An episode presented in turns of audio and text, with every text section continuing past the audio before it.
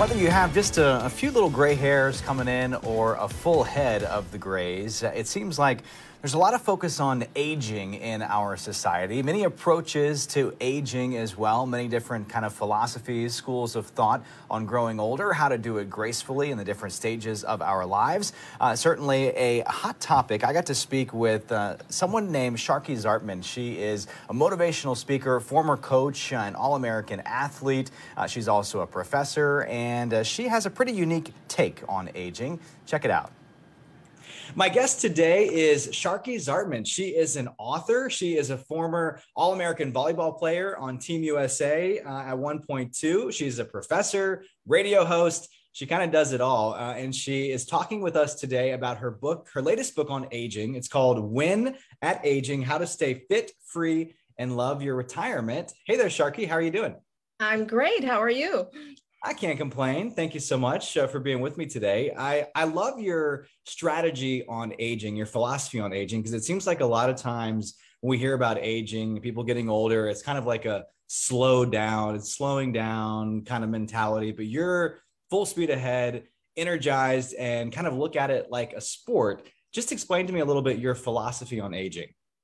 Well, first of all, I hate the paradigm we have in our country about aging being an eventual period of decline and, you know, it's all bad. And, you know, I, I'm just going, what? I mean we can change that. We can change that. There are a lot of so many people out there living their lives to the fullest. And like like my daddy's 98 and he, he is still rocking it i mean. And so i really think that when it aging is uh you know it's basically a lifestyle about how to enjoy your life at any age and I really think we can do that. And first of all, I'm not going to downplay aging because, you know, there's challenges that come up.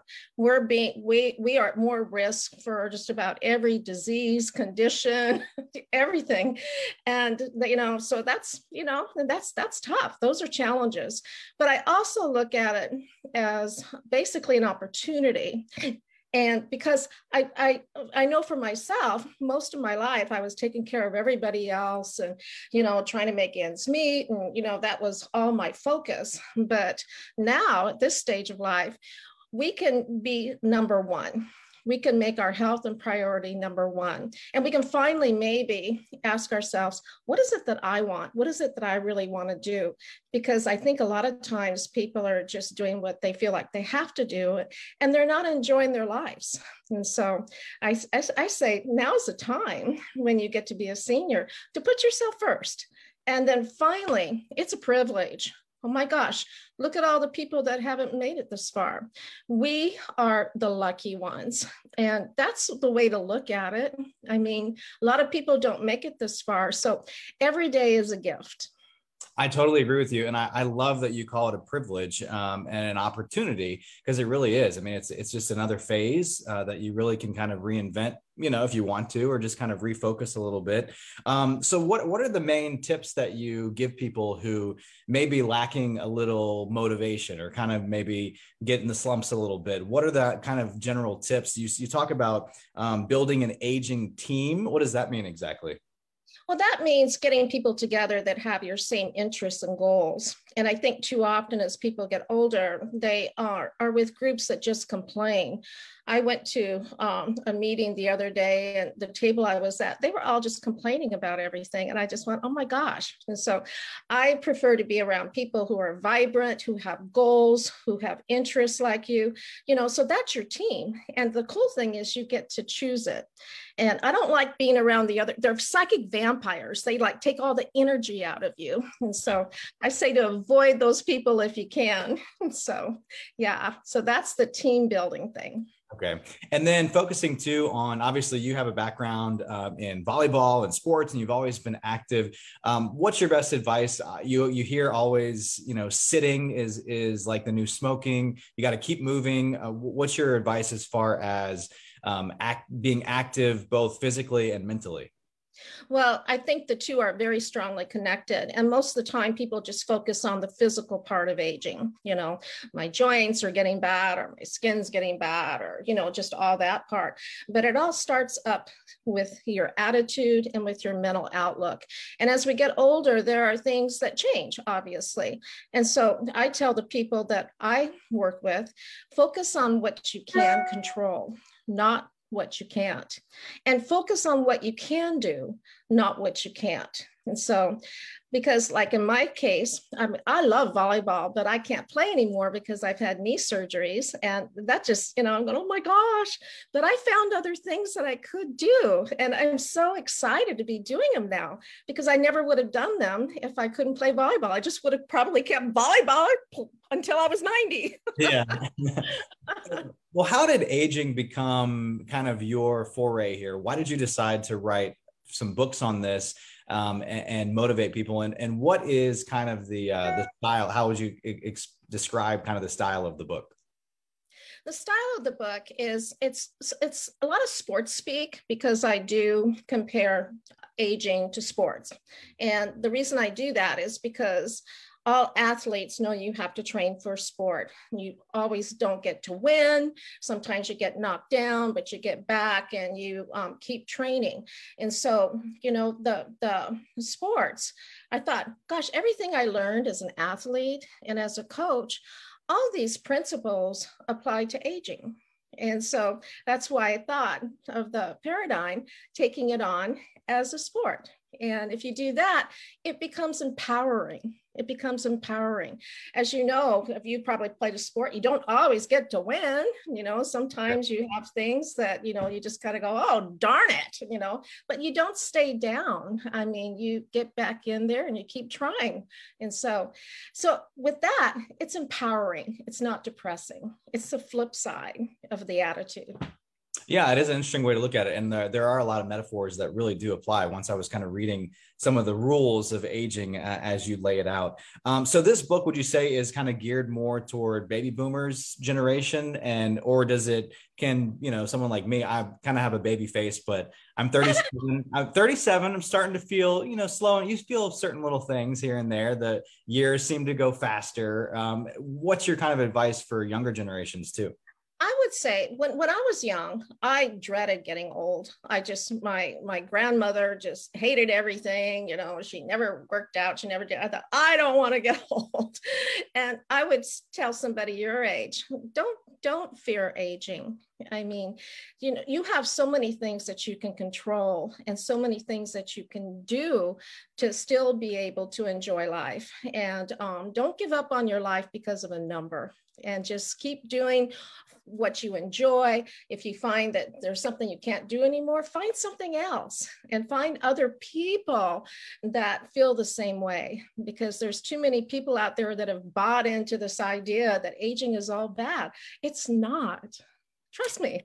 Yeah. And and it can be especially uh, during the pandemic this seemed to we really saw a lot of attention on older people who maybe felt isolated and lonely um, you know especially during the pandemic but even before and after. I mean that can be a common problem uh, as you get older um, feeling isolated. What are some tips to combat that a little bit? And you said you you just kind of surround yourself with people who think the same but uh, have you noticed or heard more from people that they were feeling lonely during the pandemic?